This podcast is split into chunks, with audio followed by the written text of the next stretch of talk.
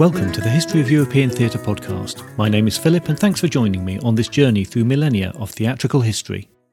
Episode 14 The Bacchae Dionysus is Coming Home.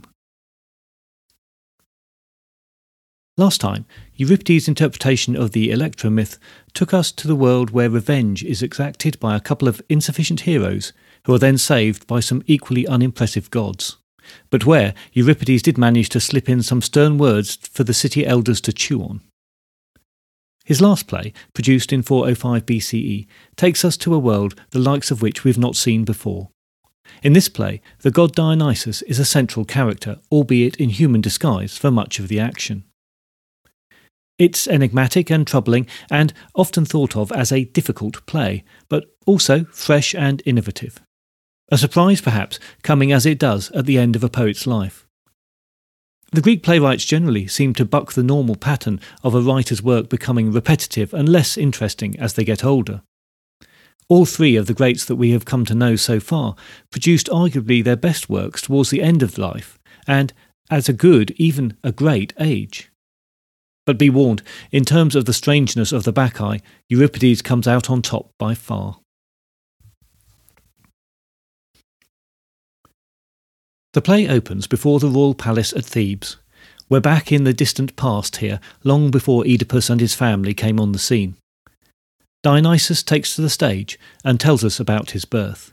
He's the son of Zeus and a mortal woman, Semele, at whose grave he now pays homage. She died when Hera found out that she had been carrying the child of Zeus and persuaded her to look at the god in his true form. As she does so, a lightning bolt kills her, but Zeus takes the unborn child and nurtures it himself. Dionysus knows that not everyone in Thebes believes in his semi divine nature of his parentage, especially his mother's three sisters, who maintain that the story of his supernatural conception was just put about by his mother, who had in fact become pregnant by more conventional means, and wished to cover her shame with that fantastical story. His cousin Pentheus is now king and rules by a strict moral code that rejects the Eastern religions, including the orgiastic rites of Dionysus's own cult. Dionysus wants to put an end to these objections and let his cult flourish. His intention is to punish his family for their treatment of him and their refusal to worship in his cult. So he has made the women of the city mad and sent them into the mountains, where they will observe the rituals he demands. He has disguised himself as a man so that he can observe them and then reveal himself to all the townspeople as the god that he is, and therefore vindicate his mother. He will then make his cult permanent in the city. He leaves, and the chorus enters. They are the Bacchae, the female followers of Dionysus from the east who have followed him voluntarily, and they sing an ode praising him. Tiresias, the blind ancient seer, enters and calls out for Cadmus, the founding former king of Thebes. The old men are dressed with laurel wreaths and ready to go to the mountain to join the festival to the god, but they're stopped by Pentheus. He reprimands the old men for their frivolity, saying, But look, another marvel. I see Tiresias, our diviner, dressed in dappled fawn skins, and my mother's father too, wildly waving the Bacchic wand. Droll sight enough. Father, it grieves me to see you two old men so void of sense. Oh, shake the ivy from thee. Let the thyrsus fall from your hand. Was it you, Tiresias, that urged him on to this? Are you bent on introducing this fellow as another new deity amongst men, so that you may then observe the fowls of the air and make a gain from fiery divination? Your grey hairs protect you, otherwise you would sit in chains amid the bacchanals for introducing knavish mysteries. For where the wholesome grape is found at women's feasts, I know that their rites will not have any good results. He gives out orders that anyone caught joining in with the worshipping of Dionysus is to be arrested, and that this should include the foreigner priest who started the festival. Pentheus says he will have him stoned to death when he's caught. The soldiers enter with Dionysus still in his disguise as a priest of the cult. Pentheus questions him closely, wanting to get details about the rites as much as he can, but Dionysus's replies are cryptic, and Pentheus becomes annoyed with him until, in frustration, he's taken off to be chained to a bull in the palace stables. We then hear report of how Dionysus revealed himself and broke free of his chains, and brought on an earthquake and fire until the palace was destroyed. A herdsman enters and says that he was attending to his animals with his men when he saw women on the mountainside behaving strangely, running through the forest, performing miracles, suckling from animals, and dancing with snakes. He says they saw Pentheus's own mother, Dionysus's aunt Agave, there and attempted to catch her, to remove her, but the women attacked them. They managed to outrun them, but their cattle were torn apart by the women with their bare hands. And the frenzy continued as the women made their way down the mountainside and stole metals and babies from villages. And then, when the villagers retaliated to defend themselves, the women were able to beat them off with their ceremonial staves made of fennel. The women then returned to the mountain top, where snakes helped them clean the bloodied staffs. Pentheus, shocked but strangely fascinated by this news, plans to send his soldiers to the mountain to kill all the women. But Dionysus, returning to the stage in his disguise, persuades him to take a more cautious approach, saying that it would be better if Pentheus himself went to the mountain to see what was happening, but that he should be disguised as a woman. Pentheus agrees, and Dionysus provides the appropriate clothing. As he leads Pentheus off, it seems that he is already becoming crazed, as if he were one of the women, saying that he can see two suns, and feels that he has the power to tear up mountains with his bare hands. He also begins to recognize Dionysus as a god, claiming to see horns growing from his head. A messenger then reports that as the pair reached the mountain, Dionysus caused a tall tree to bend so that Pentheus could get onto it and get a view from the highest branches. Dionysus then dropped his disguise and shouted out to the women, pointing out that there was a disguised man at the top of the tree. The women then became incensed and forced Pentheus down from the tree and tore him apart with their bare hands. Agave enters carrying her son's head. She's still under the influence of the god and believes it to be the head of a mountain lion and cannot understand why Cadmus is repulsed by the trophy. She asks for her son so that she can show him her spoils before it is attached to the city walls for all to see. Cadmus pleads with her, and as the influence of Dionysus wanes, she realizes what she's done.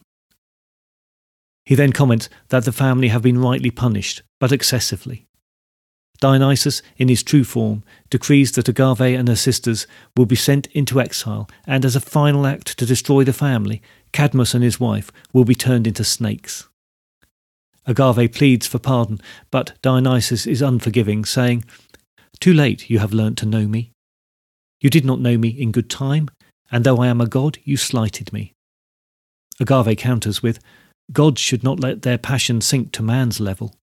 But Dionysus simply says, my father Zeus ordained this long ago, why then delay the inevitable? And he exits. Once again, this was a well known myth. We have fragments of a play by Aeschylus called Pentheus, which suggests that Euripides could have been borrowing directly from it, and it's likely that there were other lost earlier versions. But Euripides takes the myth and layers it with multiple meanings. The consensus is that the play was written in about 410 BCE, but was not presented until 405 BCE, when Euripides' son or nephew, Euripides the Younger, produced it. It seems that it was very popular, and that's not just because it won the first prize, but because it's much quoted and imitated in subsequent years. As is often the case with Euripides, there are at least two distinct readings of the play possible. Older commentary tends to see it as an attempt by an aging poet to make amends for his previous criticism of the gods and the religious norms of the day. In this line of thought, the passages that are expounding on the wisdom of the gods and the futility of opposing them are taken at face value. However, more recent criticism tends to take the view that, in fact, Euripides was being even more critical of the gods than in his previous works. The praise of the god can be taken as ironic when the character of Dionysus in the play is shown as vain and cruel and the deliverer of some pretty horrific vengeance on behalf of himself and his mother.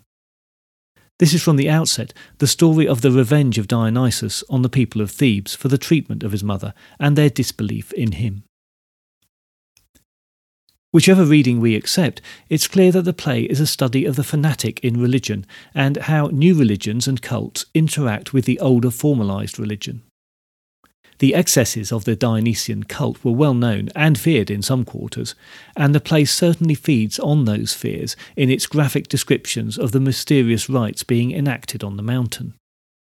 The women have lost all self control and are committing some terrible crimes.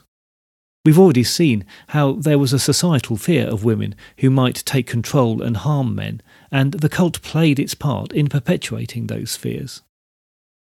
During this period, the cult of Dionysus was still on the outside of the mainstream of Greek religious life, although it would eventually become integrated with it.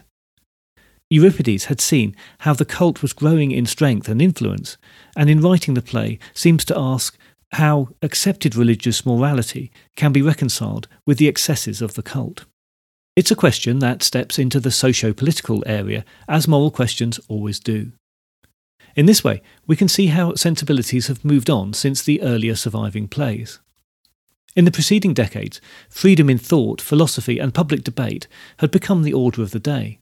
In the Golden Age, debate was held to be a good thing in its own right. But restrictions and curtailments were being brought in, and free thinking becoming more restricted. In this play, Euripides is still brave enough to give us a debate on where the boundaries for acceptable behaviour should be drawn, and how far man can and should follow the will of the gods. Given his portrayal of Dionysus as vengeful and ruthless, most modern scholarship agrees that his opinion on the gods is still firmly in the negative. None of this was safe. Euripides was writing away from the city in self imposed exile, so perhaps he could feel emboldened by distance. But let's think of his son who presented the play and was presumably in the city to see it performed. There must have been some risk in doing this. It's a sobering thought that it was only two years after the presentation that Socrates was sentenced to death for corrupting the youth of the city and for expressing disbelief in the gods. This is where the act of theatre seems to have had some very special place. Apparently, you could write a play containing controversial ideas and get it accepted for competition. So, there were some freedoms there, even allowing for the sympathies garnered by his recent death. Not for the first time, we can see what a special place theatre had in the city. Cadmus and Tiresias are the old men who've joined in with the anarchic rites, risking looking ridiculous dressed in vine leaves and fawn skins, but in the end, they recognise that the god can bring joy and self destruction in equal measure. The early lines delivered by Tiresias, who is much more philosopher than seer in this play, suggest that Euripides had heard rather too much debating in his time and was tired of hearing worthless speeches. The two old men chastise Pentheus for his youthful lack of wisdom, and as we would expect, Euripides extends this to a certain segment of his audience, who, in his view, speak too much and don't think enough. When a man of wisdom finds a good topic for argument, it's not a difficult matter to speak well. But you, through possessing a glib tongue, as if empowered with sense, are yet devoid thereof in all you say.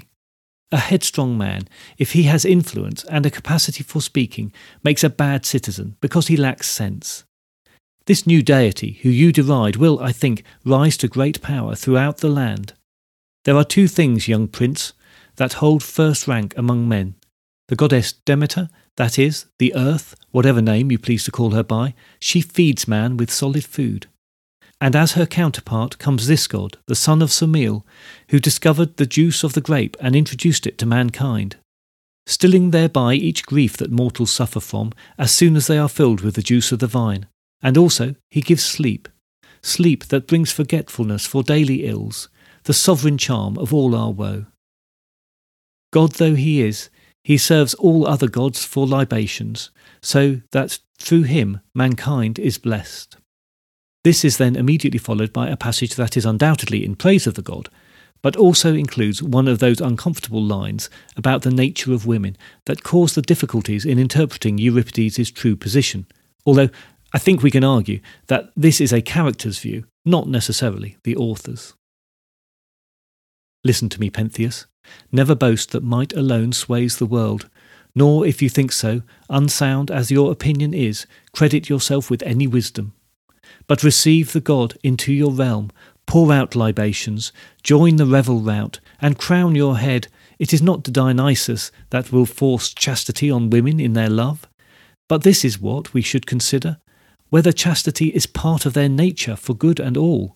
For, if it is, no really modest maid would ever fall into Bacchic mysteries. Mark this. You yourself are glad when thousands throng to your gates, and citizens extol the name of Pentheus. He, too, I know, delights in being honoured. Whereas Cadmus and I, who you ridicule so, will wreathe our brows with ivy and join the dance. Pair of grey beards though we be, we must still take our part. I will not fight against heaven in your name. Your madness is sinful, and there is no charm that can cure you. It's as if charms have in fact caused your malady. Alongside Dionysus, Pentheus is the central character in the play. In fact, he is the tragic hero of the piece. But once again, his behaviour is not that of a hero in the Greek mould. His character may be drawn to display differing traits and seem quite modern to us, but the contemporary audience would most likely have focused on him as weak and indecisive. His youth is emphasised, and he suffers from hubris in his high handed judgments and intolerant punishments, so his violent end is somewhat justified. His initial strong moral stance is undercut by his weak, suggestible character, and then shown to be something of an act once his truer nature is shown under Dionysian influence. It's at the point where Dionysus persuades him to spy on the women that we see he has a prurient fascination with them, and, once again, the Greek love of irony is obvious. Shortly after having chastised the two old men for dressing up to join the women, he's quite easily persuaded by the god to do the same as a disguise to enable a stealthy approach. Surely this scene was played for a bit of comedy. The cross dressing of the king into women's clothing must have been too good an opportunity to miss. I think Euripides understood that a comic moment at the right point in a tragedy can have a great effect and give that moment of relief or contrast that can make the tragedy itself more bearable and effective. Almost every tragedy you could name since then has comic scenes or characters included to provide that contrast. Once Pentheus is persuaded, Dionysus gloats. Women, our prize is nearly in the net. He will soon reach the bacchanals, and there pay forfeit with his life. O Dionysus, now is your act, for you are not far away. Let us take vengeance on him. First drive him mad by fixing in his soul a wayward frenzy. For never while his senses are his own will he consent to don a woman's dress. But when his mind is gone astray, then he will put it on. And by Zeus I will make him a laughing stock in Thebes, as he is led in women's dress through the city, after these threats which he menaced before me. After this humiliation, Pentheus is easily tricked into climbing the tree to spy on the women, leaving him open to the god's control. The only defence here is that he is acting under the influence of the god and not his own volition, but I think by now the audience have no faith in the king's character anyway. This dressing as a woman, this spying from afar rather than going in with soldiers and arms, was not the right way to tackle women who were clearly mad and dangerous. This is where Euripides puts before us the idea that it is the extremes that are the problem. Pentheus has gone from the hard, unforgiving, rational man to the soft, silly, and easily led woman. Ironically, he is the type of man who will fall into the destructive depths of the Dionysian rites. In the post Freudian world, the elements of sexual repression displayed by Pentheus have also become more emphasized. Initially, he takes a very Puritan stance in his control of the city, but this disguises a fascination with sex and the behaviours displayed by the possessed women.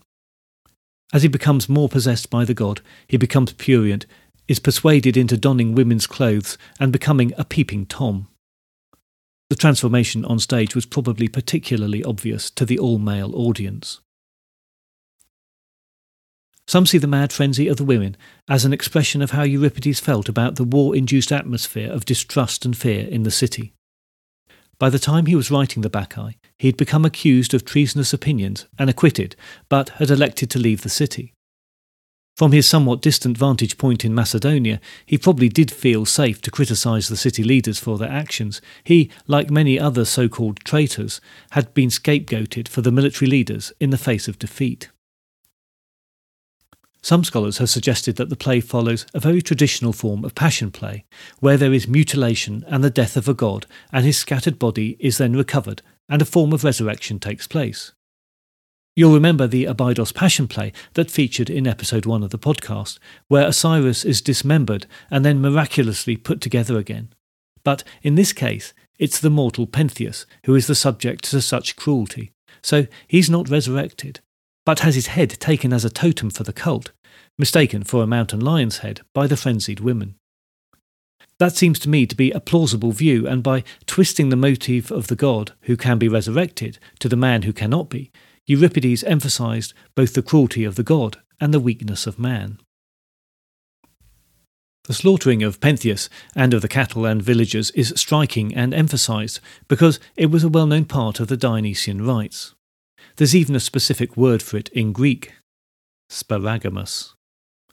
Its meaning is rendering or tearing apart, usually in the context of the Dionysian rites. And I think that the fact someone invented a specific word for those rites gives us an idea of how significant they were becoming.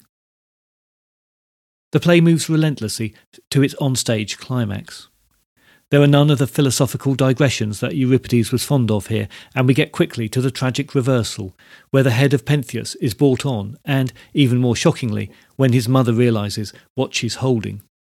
This is as shocking as the death of Medea's children and Clytemnestra's murder, and arguably more so as we see the object held aloft, not just slumped on the ekkyklema after the event or not seen at all. We get to the point quickly, but it's then cleverly paced as Cadmus talks his daughter out of her frenzy. All the time, she holds her son's head for all to see.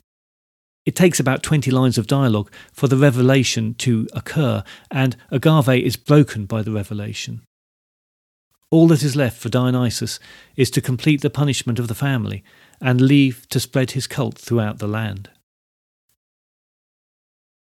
As his final play that brings Dionysus to his spiritual home, the Bacchae is satisfyingly meta. The audience is sat in the theatre of Dionysus, watching the manifestation of the god on stage. Perhaps the setting makes the daring of it all the more pointed, but also might make them more aware of the theatrical nature of the play. Dionysus is acting not only as the director of the action, but as stage manager and costumier as well. Some have extrapolated the concept of the Bacchae finding freedom and religious ecstasy through the Dionysian rites to suggesting that Euripides is saying that this can be achieved through theatre as well. It's a place where disguise, character change, masks, costume, and symbolism could all play the same role as in religion. It seems to say that theatre and religion are both artifices, and that is seductive in itself, both for the actors, or the priests, and the audience or the congregation. Dionysus is a figure of duality, being a god and human, a foreigner but also Greek. He's masculine, he almost certainly wore a phallus in performance, but also has an effeminate side. He's tolerant in allowing the women to question the rule of men, but then sends them into a mad frenzy. But he's not alone in all of this. All the characters display dualities that pit skepticism against religious piety, reason against irrational behaviours, civility against barbarianism, Greek against foreigner, and male against female. But this is not done in any simplistic way. No single character displays one trait. If duality and opposition are significant themes, then it's done through the lens of human nature, which Euripides understands is complex, and shows that one or other of these characteristics is inadequate. And it's a tough battle. The struggle between the forces of restraint and control, and the desire for freedom and release, is fierce and, in the play, deadly. Dionysus will not be deterred from implementing his cult universally, believing that space has to be made for the anarchic and irrational in life, because that release is essential to the safe running of a good society. Euripides then tempers this with the need for wisdom and moderation, which leads to self control. Finding that middle way can, he suggests, avoid the tyranny of strict moral order and the uncontrolled damage of excessive passion. There is a final reading of the play which is quite satisfying given its theatrical nature.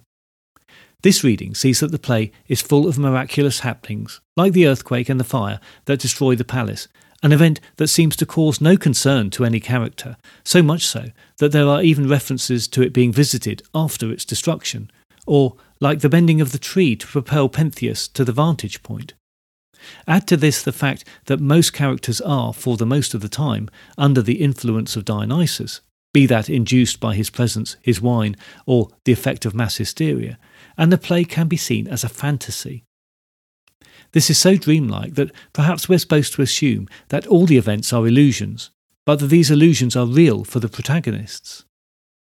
It's a view that suggests the god has the ultimate power of control over man, so perhaps does not sit too comfortably with the views we see Euripides espousing in earlier works, but it certainly helps with explaining the supernatural and mystic framework. If all this leaves a rather ambiguous feeling, well, I don't think that's surprising. Euripides was often intentionally ambiguous, and this final play is full of ambiguities, many of which are pretty impenetrable. Dionysus is the god of excess and abandon. His power can feed creativity and pleasure, but can also lead to a loss of sanity and judgment. In the end, he remains mysterious and difficult to pin down, and perhaps that's just what a god should be. For all its complexities, I think the play does seem to capture that feeling that the best times were coming to an end. This may be the benefit of historical hindsight, but it suggested that Euripides saw the end of the period of stability that the Athenian Golden Age was, and was trying to warn of the dangers of letting the discipline in society break down. The civilization that Athenians had built up had shone bright, but then faltered in the wake of military defeat and humiliation, and now Euripides saw the tendency to turn to the emotional, the populist, and the physical to counteract these losses. From his perch in Macedon, perhaps he did have that perspective. Next time, we change to a very different tack and look at the life of Aristophanes, the creator of old comedy. But there's still a relationship with the authors of the tragedies and the philosophers of the day. Biting satire was the order of the day, and his fellow dramatists were not safe from his sharp tongue. So we can hope for a bit of a laugh over the next few weeks. Let's hope we can still find the humour in these plays some 2,400 years after they were written. I look forward to your company next time, but if you have any comments or concerns in the meantime, you can contact me by email at thoetp at gmail.com or via Twitter at thoetp. And finally, a note on the translations I've adapted for the plays of Euripides. My thanks to the late E.P. Coleridge, again with apologies for any element of my adaptations that he may not have liked.